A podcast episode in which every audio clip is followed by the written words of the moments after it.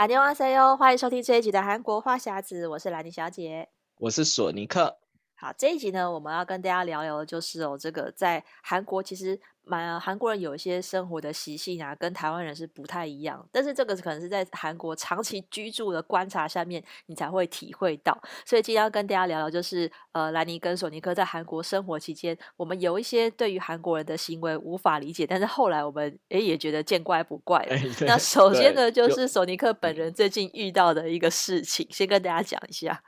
哦，对对，就很多事情都是我其实刚来韩国无法理解，然后后来已经慢慢习惯，嗯、然后有有的时候回在台湾不适应。然后说到这个，我就觉得很生气，就是最近韩国人其实很爱示威游行，不知道大家、嗯、不知道大家有没有发现？然后像像我昨天就刚下班回家的时候，刚好遇到一个就是残障人协会的那个团体在示威，嗯、然后很好笑，因为我其实不怎么关注。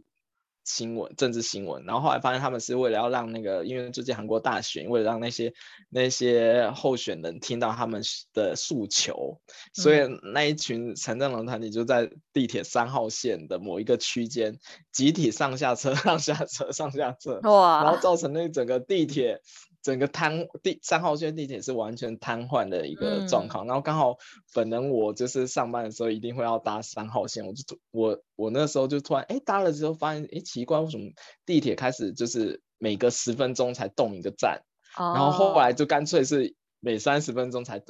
跑一个站，然后就干脆不走了，然后我就立立立马上网搜寻是发生什么事，然后发现原来是有人在示威，嗯、然后那个地铁又广播说因为示威游行的关系，所以整个地铁的那个呃会一直 delay 下去，然后建议我们大家就是想清楚以后再决定要不要搭这这这趟车。哦，然后我就觉得很夸张，因为我一开始想说示威游行应该很快就结束了，是啊，就没想到它就一直延长很久，到最后我真的是在地铁上坐了三十几分钟，空等三十几分钟，我实在没办法去搭巴士才解决，嗯、然后就想说哇，就我顿时突然，虽然我不知道他们没有，我没有特别去查他们的诉求是什么，但是我就顿顿时对这团体就感觉非常讨厌，我觉得啊，怎么，而且他们的示威的发。那个花招是非常多，就像刚才那个瘫痪地铁，然后还有像我刚跟兰妮聊，他们有些就是韩国人很爱那个剃头的那个剃头抗议，对，常常在新闻都会看到说，比如说工会啊，或者是一些之前那个中小企业抗议防疫措施，就是会会在大大众面前就是是。剃头表示他们的抗议的决心，那我就觉得说，剃头到底能干嘛呢？就是只是引起大家的注意，可是政府会因为你剃头就更改嘛？也不会啊，所以我就觉得很好笑。嗯，然后而且最近这几年，因为韩国有那个青瓦台请愿的那个哦，对网页嘛，嗯，就是很多大小事情都会上青瓦台请愿，就是它就变成一个是全民全民都可以请愿的一个的那个文化，就是你如果看哪里觉得不。嗯就是不满意，然后你可以上上网去登录，然后只要就是响应的人够多，就是韩国政府必须正面出来回应这件事情。嗯嗯嗯。所以就变成你常常很容易看新闻说，哎，什么事因什么事件已经上新闻谈情愿，然后已经过了多少人，就是很容易就会看到很多这种事情出来。我就心想说，韩国人怎么大大小小事情都爱抗议请愿，然后。最近有一个比较特别的是，因为最近最近选举快到了，对。然后我前天看了一个很生气的那个情愿，他们就觉得说，哎，我们外国人去占用他们的鉴宝制度，哦。然后我觉得很生气，然后他就觉得说啊，因为因为我们是外外国人嘛，然后是中途就变变，因为我们是为了工作嘛，才加入他们那个鉴宝系统嘛。对对。他们觉得，哎，他们从小缴到缴到大。然后我们就感觉是中途插队，然后去享用一样跟他们一样的那个鉴宝福利，嗯、然后觉得有点不开心，然后就上网 请愿。然后我真的看了，我就是觉得很反感，我就是啊，就觉得很那个很夸张，就觉得很生气。但是韩国确实就很多不同的群体，他们只要看觉得哎，他觉得哪里不满意，他们就可能是示威啊，或者是上网请愿，希望可以改变这这件事情。我觉得、这个、台湾好像比较少。我觉得这个民族性来讲，嗯、就是这个可能韩国人已经，他们已经就是已经太太习惯，就是比较会呃没有办法忍受事情就会大声说。台湾其实也有、嗯、也蛮常有这种抗议示威的，可是他都会集中在比如说在那个凯达格兰大道，就总统府前，嗯，或者是哪里，就是一群人，可是那个可能就是几个小时或是一天就结束了，因为大家事先申请嘛，所以其实除非是很大的，比如说是跟党派有关的，像台湾也是常常在选举前就会有这些事情，但是我觉得那个都还。就是不会延延续太久，就是对社会影响度比较低。可是我觉得韩国人的那个抗议思维都是他们的那种行动，感觉是比较刚烈一点，然后有时候会也会延续很久。嗯、像在光化门那边的抗议，就常常几乎好像每个每个周末都有，然后就霸占那个这种公共空间，嗯、然后或者是就是感觉动不动就会有这种这种游行。因为我那时候在江南住的房子附近就是三星电子嘛，所以常常就会有三星的工会去那边游行，嗯、然后。警察就一定要过去那边维持秩序，我觉得已经他们也是很无奈，但是一定要去。但我看久了也觉得已经习惯了，反正我回家路上就会看到 哦，三星又在抗议了，这个也是见怪不怪。所以我觉得韩国人可能也是也是觉得很自然，就是啊，反正没事就是会有抗议啊，这是很理所当然的。所以我觉得他们可能看到这些事情也觉得很合理。但是之前好像因为防疫的关系，还有特地规定说。呃，规定不能禁止这种大型的示威，因为大家群聚嘛，啊、然后反而就更引起大家的不满，就是我们就是想要去抗议你，不让我们抗议这件事情，对，所以又出来抗议一次。对对对，就是说什么呃，仅限什么一人示威这种，我就觉得他特地列出这一条就很好笑，因为就是避免要几百个人出去示威，然后反而在那边传染，我就觉得这、嗯、这这真是没办法，因为最近就是。尽管是在疫情期间，韩国人的抗议根本就也没没办法浇熄他们抗议的这个、嗯、这个决心。而且在韩国生活活久，除了这抗议以外，也会还会发觉觉得说韩国很常在罢工哦，因为我常常常常常常购买网网购嘛，嗯，然后常常就是 A 就是 CJ CJ 的那个快递公司的开始罢工了，然后这个罢工完了以后换别的。快递公司又罢工，然后就他每次一罢工就会开始就某一个区域就不不配送啊东西，然后就特别感觉哎，怎么一直在罢工？然后罢，然后这次某个协会罢工，然后下次哪一个协会罢工，都是这样，就一直反复，一直反复，就你常常很容易听到是哪个地方又在罢工。然后像我们公司，它算是一个科学园区那边，也常常会看到有一些有些人会举着牌牌子，就是可能劳劳工那个工会在抗议什么雇主什么什么。不，就是一些不法，或者是他们影响到他们权利的一些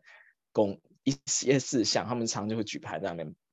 抗议啊，或者是罢工。然后觉得那个地铁也是有罢工，而且地铁还因为不同的公司，它有时候是我记得是首尔呃首尔地铁公司还是什么，反正就有两家，嗯、所以有时候你这次罢工是比如说。一一号九号线，但是其他可以正常。然后下一次可能是二号跟四号。对，我也是因为经历过，然后说，哎、欸，原来还有不同的公司跟不同线路，那我要转车的时候怎么办呢？就是这一条可以搭，啊，那一条不行。我就觉得天哪，怎么有这种事情？对，然后跟没过多久，那个公巴士的也开始罢工。对对对对对。所以我觉得，我觉得这个这个就影响大家比较大。可是因为台湾，像比如说台北捷运或什么，这是公家的，嗯、所以不太可能有这种罢工的情况。我台湾在台湾的时候，好像很少 看经历过那种大大规模的罢工，好像几乎很少。对，除了之前那个华航还是什么航空公司哦，对对对对，那是航空公司为了要跟就是跟他们的雇主争取权益，所以长荣跟华航他们就是那种空姐上街啊，然后但是但是那个。也延续了一段时间，然后雇主可能就啊就退让，就说好，那就给你加个什么，就是这件事情就有解决。可是这种就是相较起来的话，在台湾还是比较少的。像韩国这样动不动就罢工，我觉得那个真的会造成大家生活上面的困扰。对，频率有点太频繁了一点，我觉得。嗯，对啊。嗯，然后说到这个这个以外，然后还有一个就是我也是。最近慢慢我有点被同化了，就是那个外卖，嗯，就是外卖当然在台湾也很流行，但是韩国很流行的是那个超商外卖，韩国的每一个超商都有都有资源，就是外卖的这个服务。哎、欸，超商已经距离这么近了，然后还要、啊、对，就是在楼下。对呀、啊，到底有多懒？但是嗯，但是到后来，我就我也也慢慢被同化，因为韩国的冬天真的很冷，嗯、然后你就很懒得出门，就即便即便是我家斜对面有一个那个超商，然后还还是会想要用这个外卖叫一下，因为因为他们每家每间超商在推外卖的时候会推优惠嘛，就是变成哎、哦，你可能比就是个感觉他会把你的那个外外送费给折掉折抵掉，就是你不用多。叫感觉好像不用花外送费，但是你可以。但是你应该要买到定额吧？就对对对，你就你的你们买的那个金额就会变很高，可能一万五或两万吧。哇！就你可能就想尽办法买买到，然后就是为了不想出门，嗯、就为了不想出门点外卖。然后，但是最近有个新闻，就是韩国的外卖费大涨，因为原本韩国。在外卖 app 上，你可能买个东西，可能只要付两千五或者三千韩币的外外送费就可以，大概六七十块台币。嗯，对，但现在有些地方甚甚至涨到九千外送费，就是就引起一阵哗然。哎、欸，九千韩币两百多台币，根本已经可以吃一餐了吧？对啊，然后我就觉得很夸张。然后后来有新闻就去采访这个事情，然后说好像是因为是。外送员不足的关系，有些地方、啊、有些区域是因为外送员不足，嗯、因为韩国外送分了很两级，就是我们之前讨论过，有些是那个外送的第三方的外送代行业者去做的嘛，对，就是那那第三方的那个在涨价，然后因为很多人，韩国有个叫 Coupang Eats，台湾好像也也有 Coupang Eats，它比较特别，对，Coupang Eats 是针对个人的外送员。就是它不像是第三方外送员，它是个人直接对 Coupang Eats，所以他们给的外送费比较高，所以很造成很多原本的外送员跳槽去 Coupang Eats 去了。嗯、啊，对，然后就变成那些那些其他的外卖 App，它就变成有一些地方他们的外送员是很很少的，嗯，所以他为了要把那些人拉回来，所以他就调高了外送费，然后反正就苦苦到我们消费者。对，然后但台台湾的外送员、嗯，之前我们聊过，就是因为台湾外外送员他现在可以不用专属哪一家，你可以常常看到穿着 Foodpanda 的外套，但是他车上也有 Uber Eats 的箱子，就是感觉比较就是都可以接。嗯、但是他们之前也曾经有有酝酿说要罢工，因为他们觉得他们是那个外送的那个呃一单的的收入太低，那时候我记得一单那时候他们才赚好像四十几块吧。所以他们之前有有曾经就是酝酿，就是要要罢工什么的，后来好像是不了了之。现在就是外送员还是蛮蛮蛮多人在做的，只是说现在是下雨天的时候会叫不到外送，比较有这个可能啊。对，韩国就是天气下有时候下雪叫不到外送。对啊，就是、因为那个天候不佳，他们也不想出来赚这个钱。嗯，对啊，对，但我们之前讨讨论外送那一集有讲说，就是台湾跟韩国外送的。体制上有一些差异，因为韩国比较多的是那种第三方的公司，去管理那些外送员。嗯，然后之前也有在抗议的一些，也通常是第三方那一些有第三方公司的那些人，但是因为他们就是，哎，抗议完了以后，他们公司答应说会给外送员讲讲那涨那个外送费，但是后来又没涨啊。但是实际上消费者。有多付那些外送费，但是都最后都没有到外送员手里。哦、对耶，你看他涨了这个外送费，其实是那个公司他把它赚走，对，还没有分给他就是赚饱那个对。然后所以现在很多、嗯、就造成很多外送员就是跳槽到 Coupang Eats 那种直接对外送 app 对对对体系的、哦、那种，就是外外送 app 拿多少就直接下发给。外送员，所以就变成大家就是有一个这个现象，嗯、所以造成某些现在韩国有有些外送 app 的某些区域的外送费大涨，然后就就觉得蛮蛮那个的。哦，但是原来这样，嗯，对，但我个人是已经开始被同化，就是现在是 能点外送，越来越懒惰。对，台湾人现在也。也也开始有这种这种习惯，因为现在外送很普遍。可是我觉得超商这么近的距离，嗯、因为台台湾超商那个密集度太高了，嗯、就是你在你家楼下或在你家斜对面，嗯、所以而且台湾超商店员本身已经非常的忙了，他们还要那个就是收收、嗯、也是要收包裹嘛，然后还要列印啊、嗯、什么有的没的，还要泡咖啡，所以他们应该没有人力出来再帮你 送送东西。对啊，真的，嗯，对，我想说如果外台湾外超商的那种工读生还要兼着去外送的话，应该是累死了，我这样就太太麻烦。但是说到懒这件事情，我后来发现就韩就韩国现在就是你如果来韩国生活就知道，韩国其实出门是不带那个钥匙跟钱包这件事情。嗯、对对对，就因为它不是密码锁，我真的觉得很方便，就是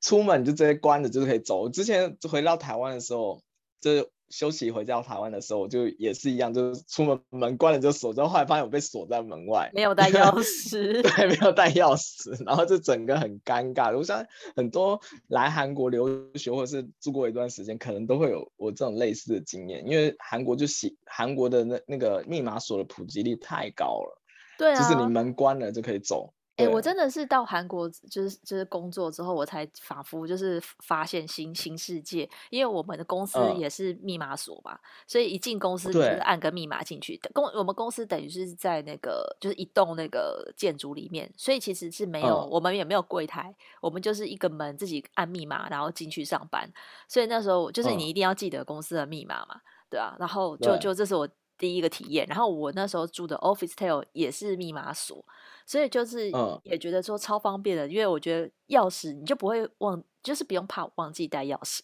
可是我曾经发生一件事情，就是那个密码锁没电了，然后我没有发现啊。然后我是到家，嗯、而且我还有朋友有要来我家玩，我们是已经买买好吃的东西，然后要进门的时候发现，哎、欸，怎么打不开？嗯、那时候我真的超慌张，想说怎么办、嗯？我完全不知道我要怎么办。你要去买那个干电池？因为因为我不知道。我不知道他是没电了，嗯，我只是只想说为什么打不开，嗯，然后我就赶快联络我的房东，因为我房东其实是没有住在附近，然后我跟他联系了之后，我就跟他说怎么办，我密码打不开，然后他就只他就很有经验，他就说应该是没有电了。我说那那那现在该怎么办？他说没关系，我现在赶过去。所以我大概，嗯，他大概过了半小时还是一小时才才过来，他就过来的时候，嗯，他就他就帮我重新弄了那个电池，但是重点是。其实那个里面他有，他应该要，他应该要给我那个钥匙的，因为那个密码锁底下有一个机制，是你还是可以用钥匙打开，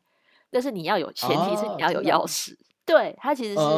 避免你打不开的时候，其实是有需要另外一把钥匙，他没给我钥匙啊，所以我根本不知道我还可以用钥匙打开，所以反而后来他解救我了之后，他就有给我那个钥匙，然后就换了那个电池。然后我后来才知道，说密码锁快没电的时候，它其实会发出微弱的哔哔声。啊，对对对对，它其实会响。对，你听到你根本没有发现呢、啊，我根本是没有意识到这件事情。啊、可能它有发出、啊，但是我没有听到，或是我没有注意到，它就直接没电了。所以就是现在台湾也开始普遍。开始慢慢有人来、嗯、来装那个密码锁，但就是要提醒大家，密码锁会有没电这件事情，所以你要幽比一下，就是你可能他应该都要附另外一个就是手动的钥匙，来避免这种情况发生。或者就是、嗯、因为我我就想说，我也太衰了吧，我才去住那个房子不到一年就没电了。我想象中那个电池应该可以用很久才对啊，可能是上一个人他要走之前他已经先用很久了。对呀、啊。对，我觉得应该是这样。上一个要走之前，他已经很久没换电池，然后刚好到你就差不多电电力已经快结束了。对，所以我觉得应该是这样，完全没有预期这件事情，但，哦、但是也好，就是一个经验，就是哦，原来密码锁会有没电这个事情，我真的以前完全我都不知道。对，但大部分的密码锁其实除了那个钥匙以外，它还会下面会有一个地方是给你，就是拿干电池蓄电的。哦，对，因为我之前之前很常遇到这种状况，然后他们其实。大部分的那个密码锁，它们下面会有两个凸起来的地方，是给你怼那个那个干那个干电池。它、哦、你这样怼上去以后，它就会可以先用那个你你拿那个干电池的电，对对对，啊、它有一个紧急的充电的电源。对，然后你就用那个解开，大部分都可以。其实就如果大家如果之后来韩国住的话，你可以先问一下房东，就是如果你不太会用那个密码锁的话，他会教你。嗯，对。然后但是在韩国最近生活，我还有一点觉得一个不太习惯，就是韩国人真的很不爱用现金啊这件事情。对对对，因为我之前要去买东西，就是大在韩国大部分都是刷卡，对，刷卡，刷卡或者是行动支付。但是我如果回到回到台湾就变成我很大部分要去要用的是现金，嗯，所以我我我以前在我现在在韩国其实都是只带一只手机我就出门，然后都是不带皮包，然后然后就变我临时很少有店是不收不不收行动支付或刷卡的，对啊，然后我前几天去一个摊子还是就是刚好新开店。只能开店没多久，所以还对，只能收现金。我顿时不知道该怎么该怎么付款，你知道吗？就没没有掏不掏掏不出来现金零钱的一些，然后他们就说他们也支援那个银行转账，然后给他写他的银行账户给，对，好险这样就解决，就是反正就这这差别，我就我之后回到台湾，反而就变我临时带一个手机出门，我很多东西都不能买，我去买个便当，台湾好像就只能收现金这样，哦对啊、但韩国是、嗯、对。大大小小店都，因为我是二零一四年去韩国的时候，嗯、那时候台湾还没有很很实行用行动支付，甚至那时候是没有吧，就是 Line Pay 跟、嗯、跟接口都是这几年才才崛起的，所以我那时候去韩国的时候，也是对我来讲最大的冲击就是大家都用刷卡的，但是我那时候是、嗯、呃才发现说，你去银行开户的那一张卡。就可以当做 check 卡来使用，嗯、就是呃中文叫做签签帐金融卡嘛，就是直接扣你账户的钱去消费，所以它也它不太算是消呃刷卡，就是不是那种就是事后付款，嗯、是直接现场就折就从你的账户扣钱。但是也因为 check 卡太方便了，所以我去买个咖啡、买个面包都是拿卡。我那时候也是养成了就是比较少带现金在身上，而且。因为 check 卡其实它还是它是一个刷卡行为，所以你要签名，可是是签在那个呃电子荧幕上面。嗯，对，对对对，就是它会有一个那个平板嘛，去里面签。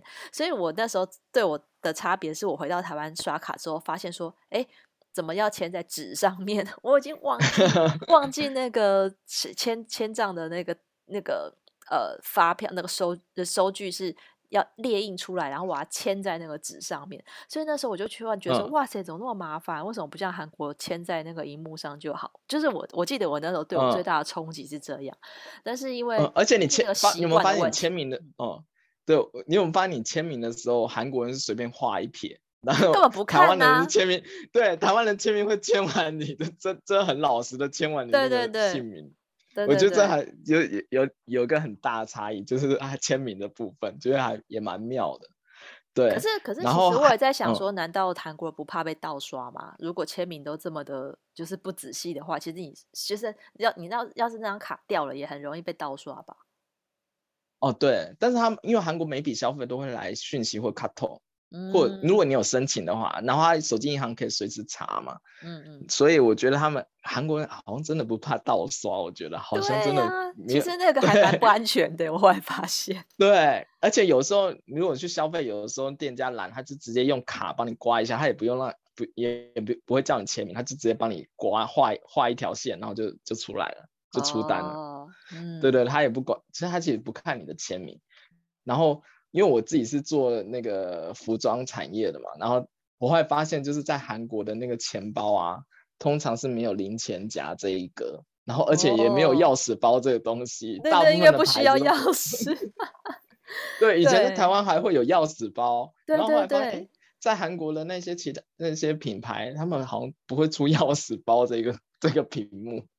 对，就还还蛮特别，这一个很特别的那个。对，我在台湾是除了皮夹，我还会再多准备一个零钱包，因为其实台湾用零钱还算是用得到，就是如果你小、嗯、小额的，比如说路边摊，或者是你买那种不到五十块的这种小东西，有时候你还是很很需要用现金，而且台湾的。比如说一块跟五块这么小的钱，你还是用得到。可是，在韩国，如果他找一个很小的钱给你，根本很难用啊。所以，我觉得韩国人就是根本就会不会不不太想要用零钱，就是这样，因为那个金额太小了，很难用。哦、对。而且在韩国，你用哪零钱给店家，店家有可有有可能会不爽，他应该会白眼你吧？对，我觉得应该是不就是拿卡刷就这样就好了，是，然后你拿一堆零钱，他还要数，他会觉得很麻烦。嗯，只是他韩国就付钱的习惯跟我们很大的不一样，但是我觉得其实像韩国这样，就是以后数位化以后，就是都用刷卡或者都用行动支付，其实对店家来讲是也有一个好处，就是他不用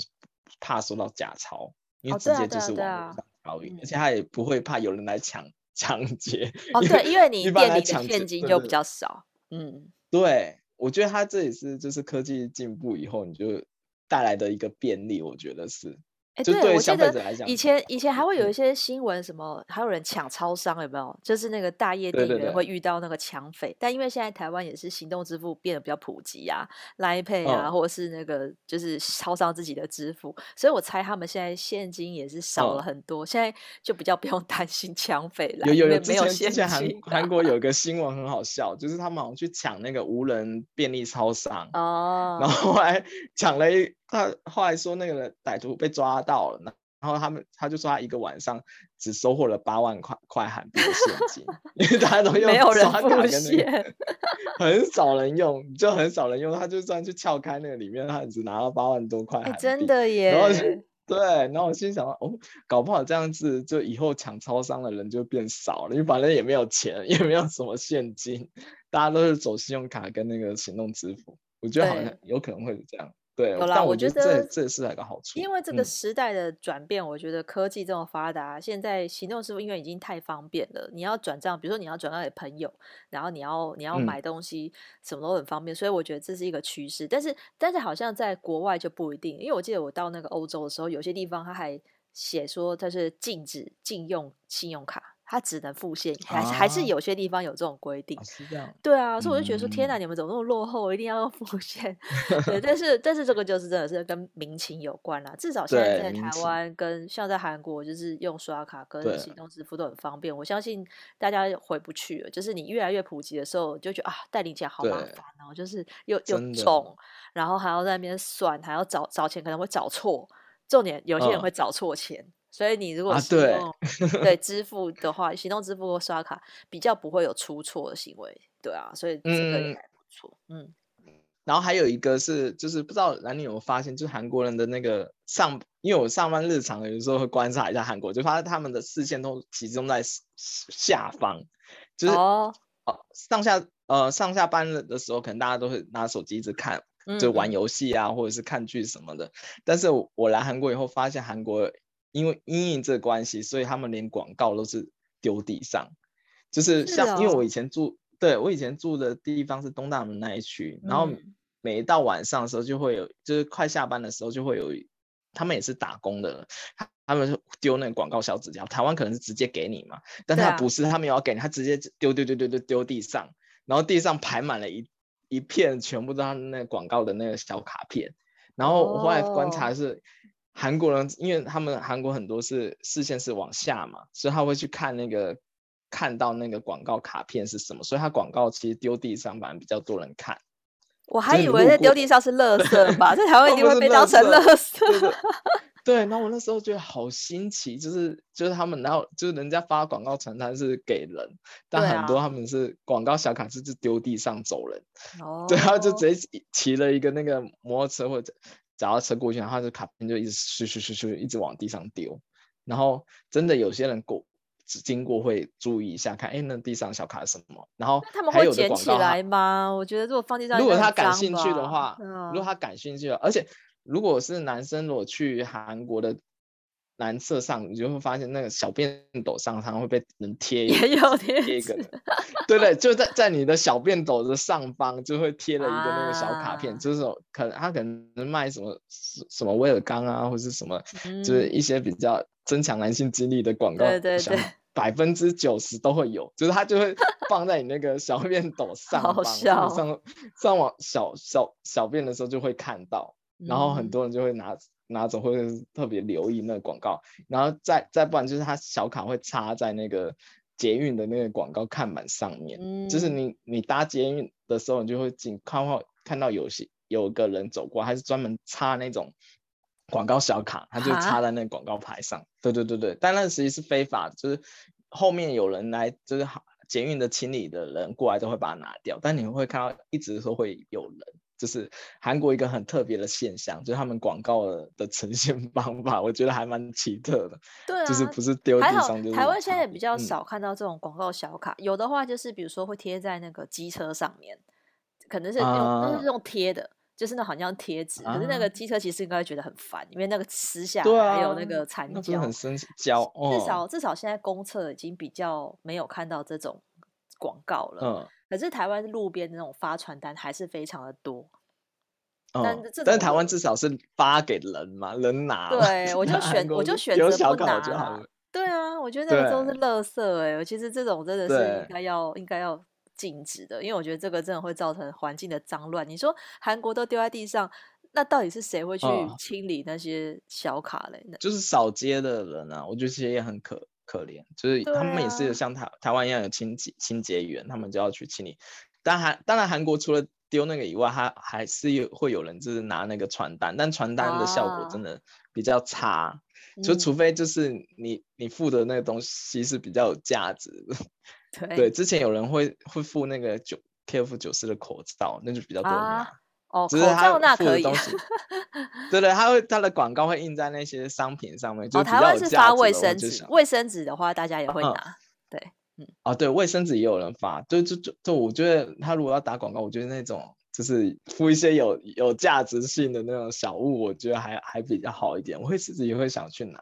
哦，对，这个是广告文化的一个差异。对、啊，然后还有，嗯，嗯，还有一个是我前前一个礼拜跟韩国同同事聊天的时候，我还觉得很震惊，就是他韩国人还是就是坚持要去那个汗蒸幕。哦，然后就是疫情期间还是要去。对，那就我就觉得很惊讶，我说，哎，这个时间怎么还去汗蒸幕？他就，但他们惊讶的点是说，他们去汗蒸，现在疫情期间去汗蒸幕，他要求戴口罩，就是戴口罩泡汤的事，他们无法接受。哦，对啊，这有点有点奇怪，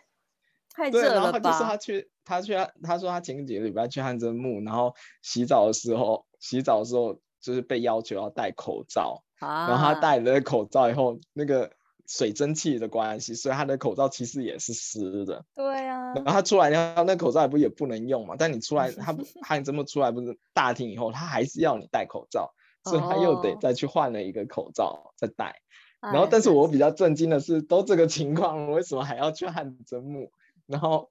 然后我去查了一下，他说现在还虽然韩国现在疫情很严重，但是汗汗蒸幕也有开，但是他们的对策是我让你就是开到晚上九点。嗯，就是我们之前讨论过的，就是那个疫韩国的谜样的那个防疫措施，就是他们的、哦、对啊，就是只是限制了营业时间，但是并没有关门，就是你还是可以去，只是时间缩短，这样其实也没有太大的，就是可能他们觉得有吧，事实也证明就是没有 太大的用处，但他们还是继续继续这样做，所以我也觉得还蛮佩服，就是还蛮奇妙的一个那个，不过。在疫情之前，我是真的有有就是慢慢被韩国同化，就是喜欢去汗蒸木这件事情。Oh. 不知道兰妮有没有？就是我觉得去汗蒸汗蒸木就是洗一个那个泡一个那个大泡汤，然后还要去蒸一下，我觉得还蛮舒服的。我是通常是有朋友来的时候，我才会跟他们一起去，嗯、但我平常自己。就就不会去，因为我觉得自己去的话会比较无聊。因为韩国人比较是家庭或是情侣去约会，对对对对对，就会约在汉城。我觉得这个是一个比较是有点像是聚餐或者是唱歌这种团体的娱乐。嗯、这种这种话我觉得 OK，但是我如果自己一个人的话，我就不太会去，因为自己泡就就会觉得有点尴尬，因为如果没有人可以聊天的话。但你泡汤会想要跟别人聊天，反而会觉觉得自己去会比较舒服啊？真的吗？因为反正大家都不认识。哦